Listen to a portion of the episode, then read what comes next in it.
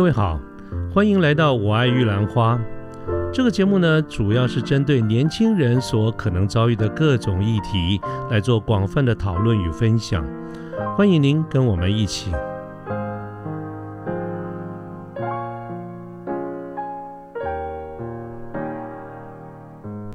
呃，各位好，我是卢天记。现在是民国一百一十一年的六月二十二号星期三的上午。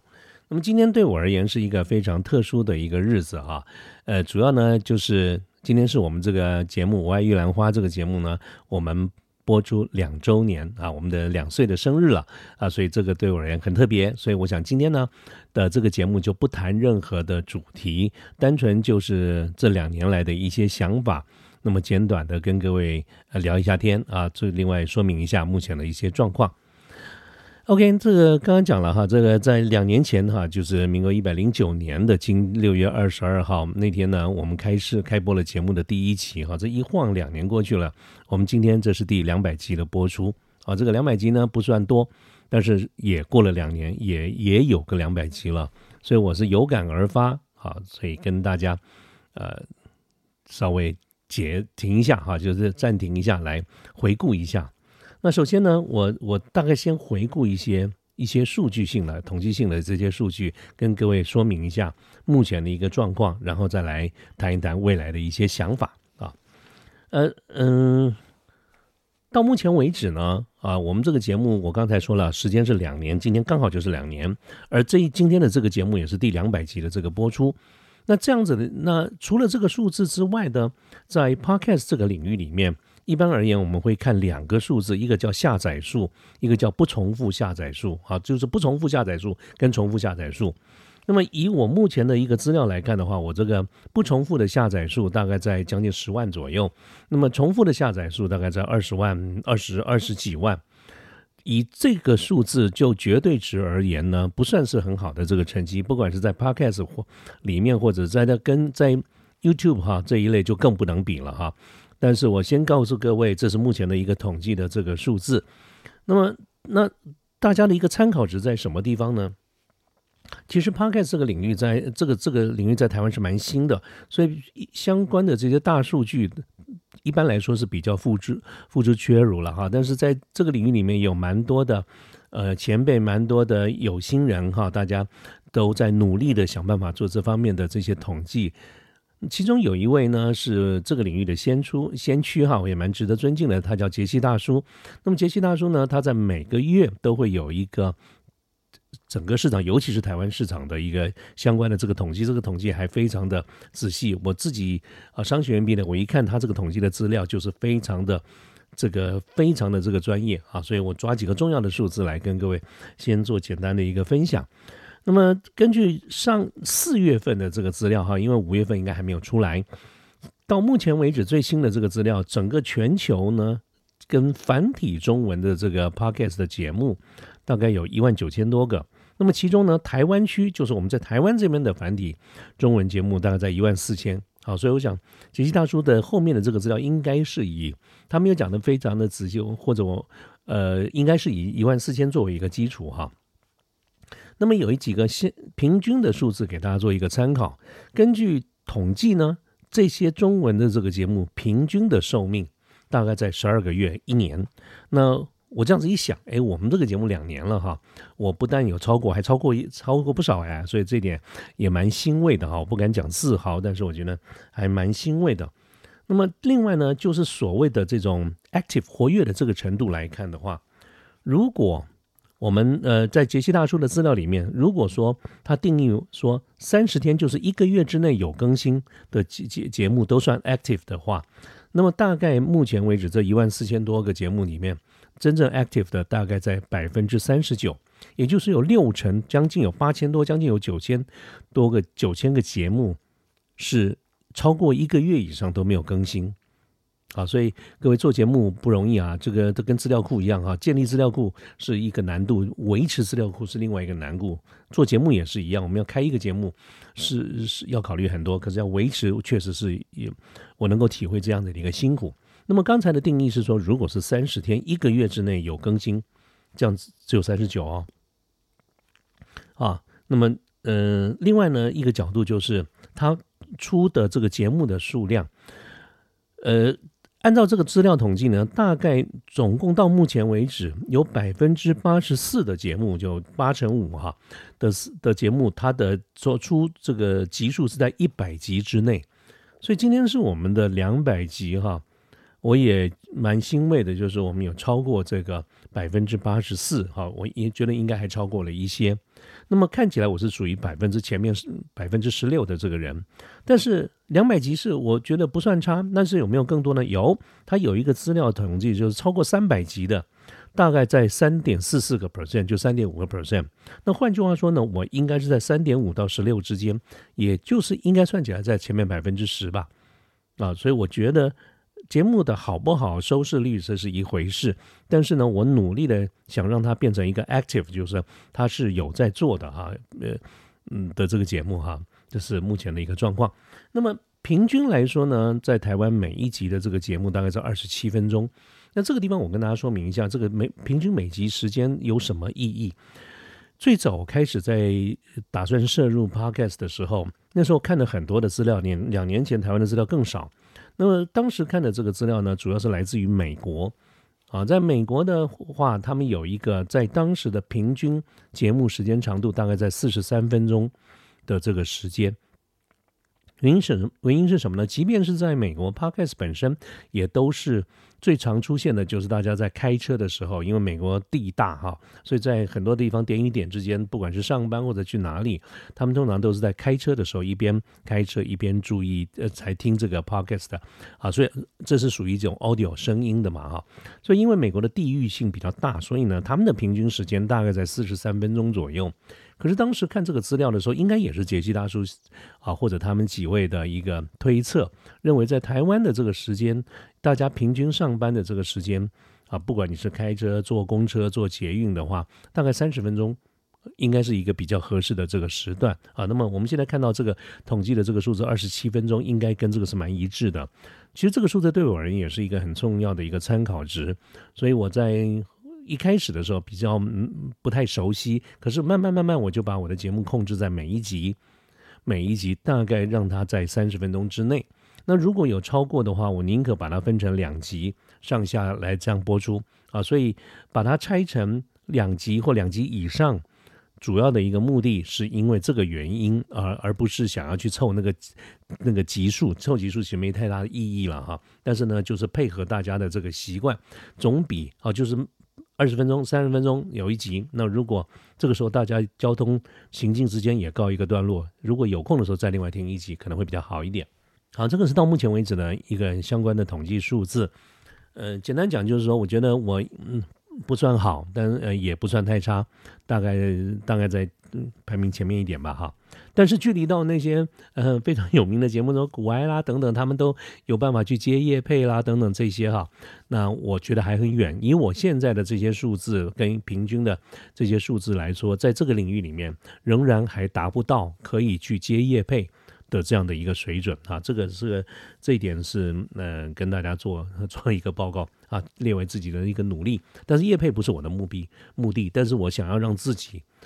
的这个节目有更多的人收听啊，这个是毋庸置疑的。好，那回过头来再讲一讲这个节目的定位。如果在线上的朋友，这个听众朋友，你是我的老朋友、老老呃这个老粉丝的话，那应该很清楚知道我们节目的一个定位。但是如果你是新朋友的话，我就简单的跟你说明一下，就是呃，我们这个节目到底的诉求是什么？这个。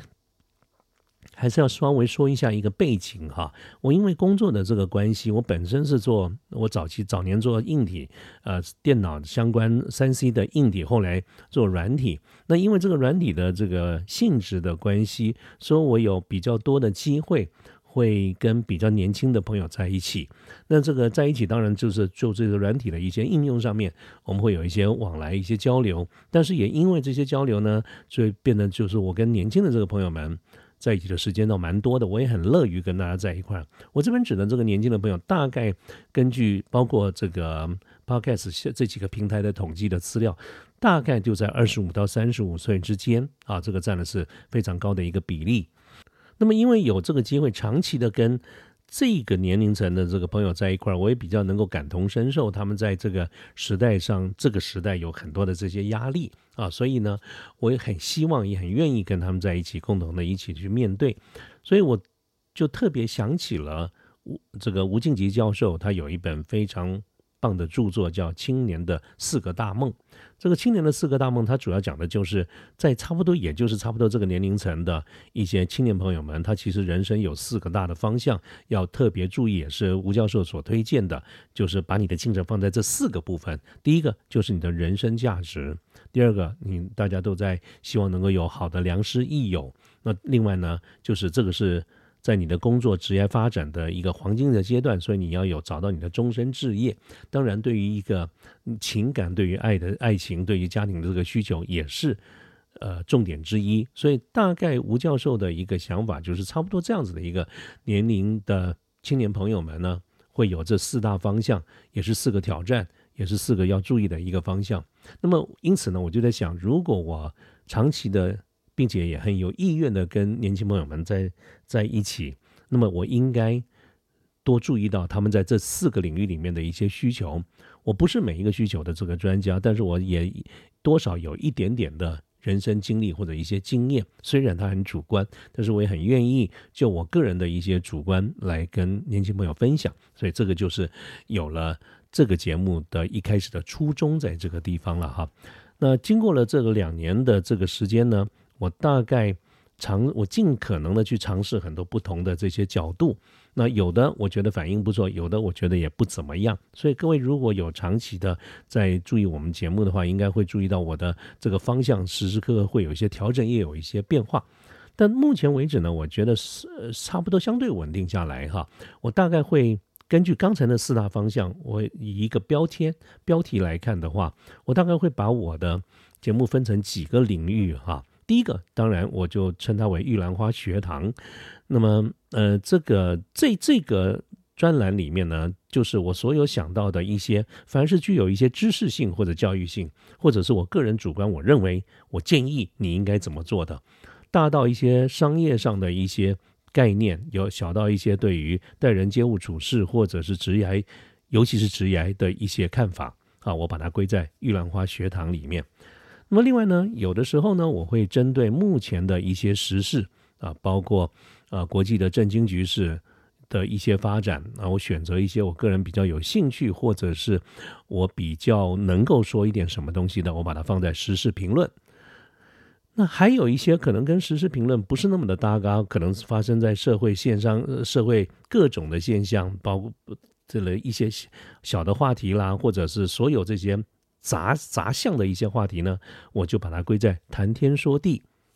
那么还有一个方向呢，叫做产业的讲座。这个产业讲座呢，我自己有曾经定下一个志愿，就是在这个里面，我打算至少介绍二十个产业。那这个二十个产业呢的原因，是因为我们的年轻朋友们其实平常有很多的挑战，其中有一个很占据大家的一个注意力很多的，就是在求职找工作方面。那么很多的一些想法都其实或者是做法哈，可能都跟对于产业不太熟悉，所以呢，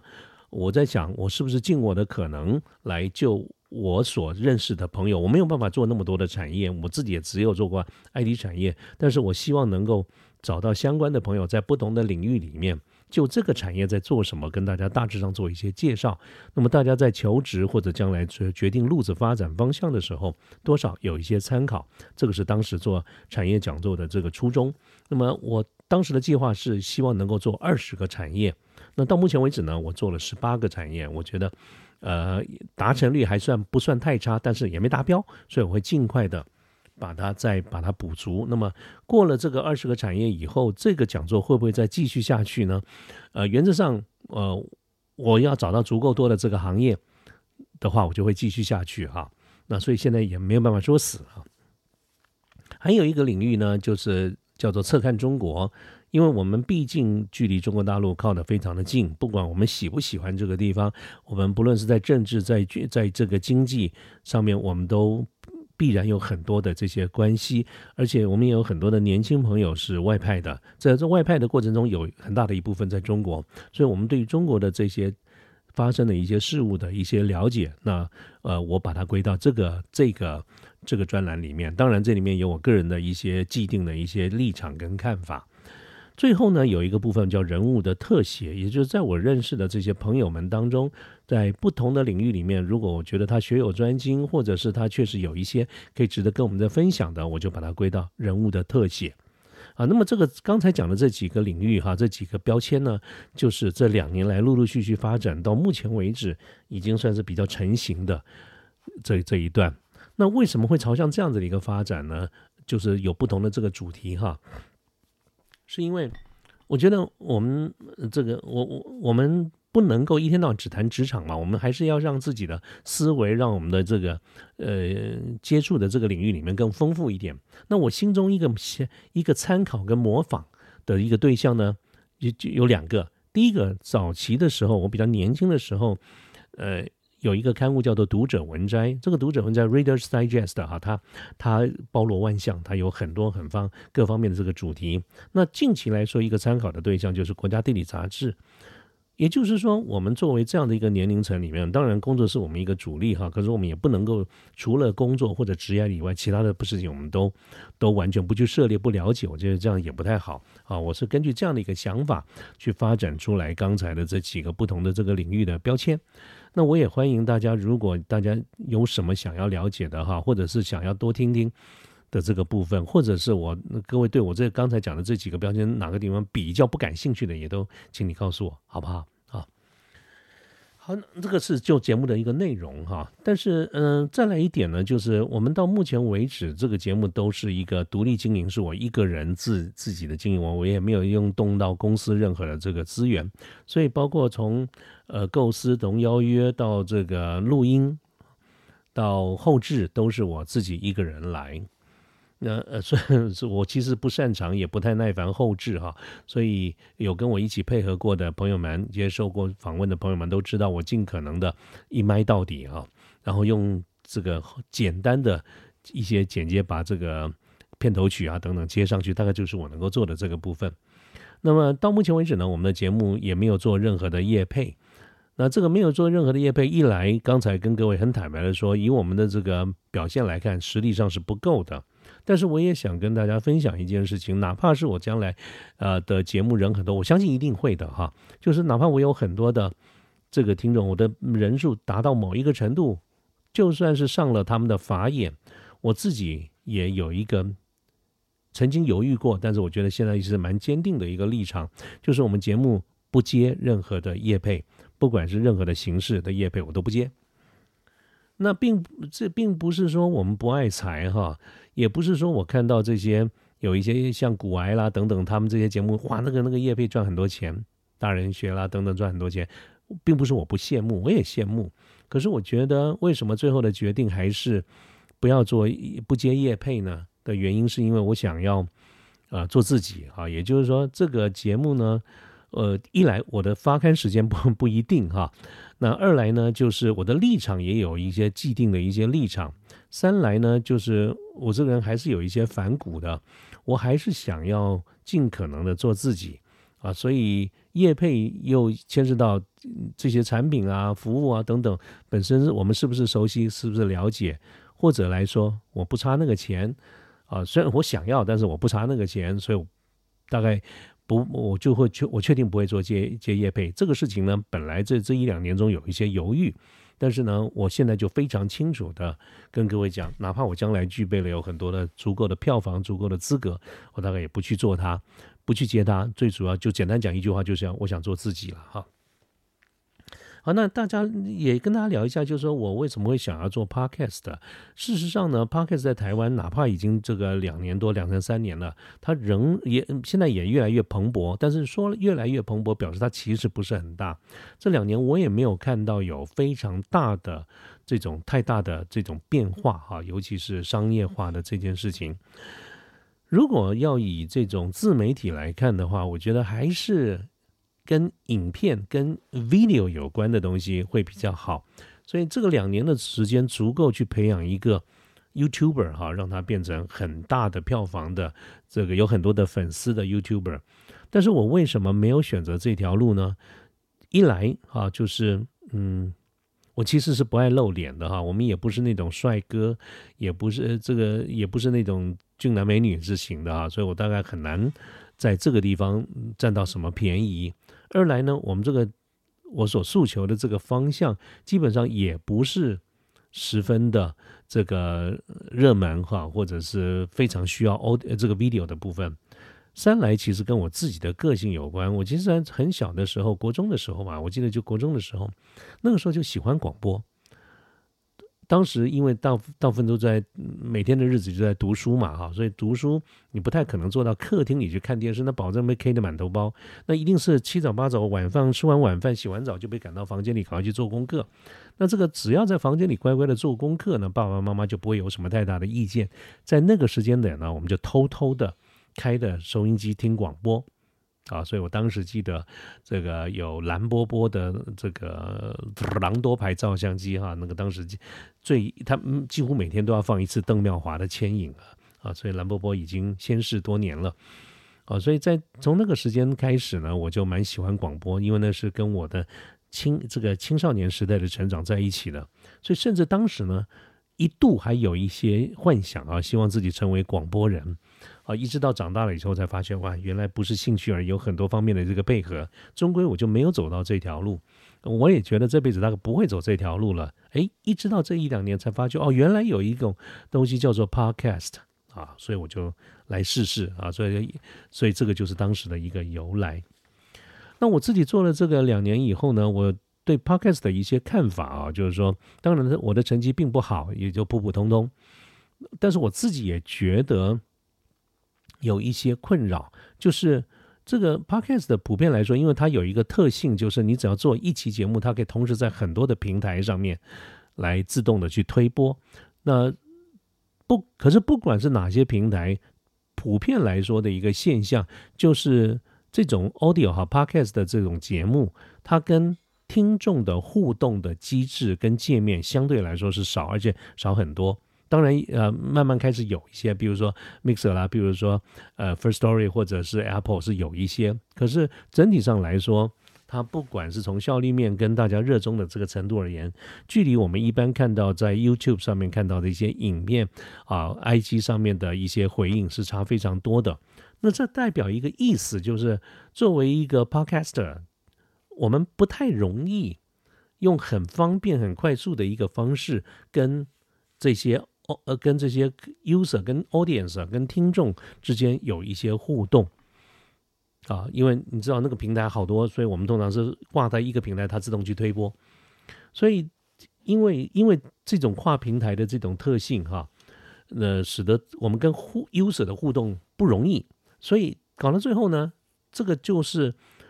变成一个 podcast，除非你真的是花非常多的这个时间在这个上面，否则大多数的时候我们在做节目的那一刹那都是自言自语。那广播本来就自言自语是没有错的，可是呃不容易，因为不容易听到听众的这个回应，所以呢，可能在过程当中，我说不定有做了很多的不好的示范，做错了事情，或者是方向也不对，或者希望大家呃的一些回应或者互动，其实都不够多。啊，这是我觉得 podcast 的一个一个特色，在这个地方。可能未来会不会有一些改进？我不太，我没有看到非常大的一个在技术或者平台上面的一些演进哈。我希望能够有，但是呢，目前为止，大概来说，我还是持这样的一个看法，它的互动机制是比较缺乏的。啊，这是我的一个困扰。那再来一件事情呢，也有朋友在私下跟我说，哎，你。不太明白为什么我这两百集的这个节目哈，绝大多数都是 solo，就是我个人自己一个人在做。可是他说，为什么很多的这个 podcast 的节目都是呃两个主持人呢？好，两个三个的主持人呢，或者是呃以这种对谈访问为主哈？呃，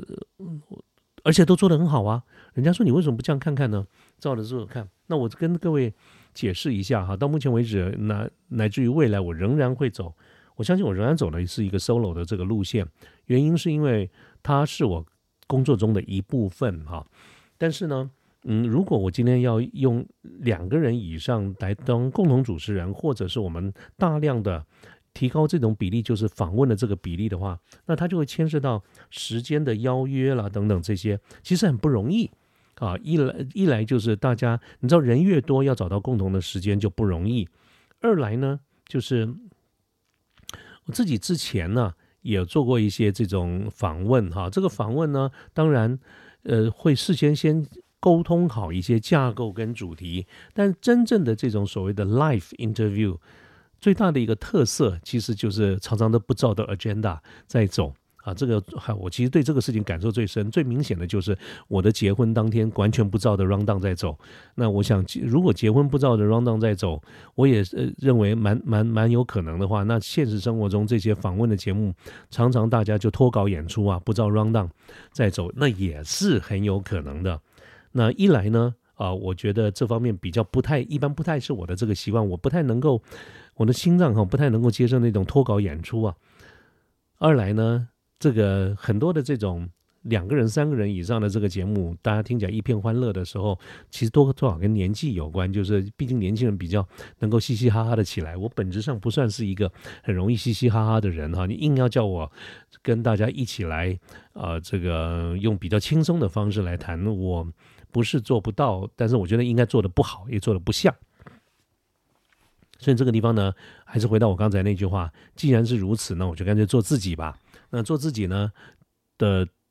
最好的方式就是做 solo 哈。所以我我想原则上呢，我还是会以 solo 作为作为一个主轴啊，作为一个主轴。那当然我会适度的在选择一些合适的题目，那么邀请啊嘉宾，我们一块来做一个讨论。好，那最后一点呢，跟大家讲一下未来有什么变化。我讲原则上呢，就按照我刚才讲的那几个分类，那么也非常欢迎，也非常希望大家给我一些意见，告诉我想听哪一类的这种主题，或者不想听哪一类的这个主题，我都可以来做一些更改啊。这是第一个。第二个呢，就是我自己有一个想法，在我刚才讲的这几个分类里面，跟知识性有关的一些部分呢，我把它归到一个玉兰花学堂。那么，所以我在呃，接下来其实已经在进行的一个动作，就是把玉兰花学堂这件事情独立出来。那么我独立在一个官网上面，它会变成一个线上的课程。那么呃，目前已经在做了，我预计大概九月一号会上线。这个上线呢，会在我自己的一个官网跟。呃，我选择性的一些配合的这个大型的教学平台上面哈，所以目前还不到这个时机，但是呢，等到差不多的这个时间以后，会跟各位再做一个报告。那原则上呢，就是把一些知识性的这个这个部分，那么把它变成课程。我宁可用这样的一个方式，如果我必须要牵牵涉到钱的话，那我宁可用这样的方式，就是线上课程，我讲的很清楚，这是一个课程，请你付费来上课。也我仍然不会去选择业配啊。这点跟大家做一个说明啊，这个就是大概未来的一个方向。好，那这个今天呢，就就谈到这边，各位可以看我们没有谈任何的这些主题哈，就是简单的一些回顾。那么也非常希望各位在这个 podcast 的互动机制没有看起来没没有没有一时间没有办法变得非常好之余，我还是非常希望能够跟。线上的听众朋友们，跟你有更多的一些互动，所以拜托你，如果我找不到你，那你来找我好不好？好，谢谢大家。那我们后面我会继续努力的。今天的节目呢，就到这边，拜拜。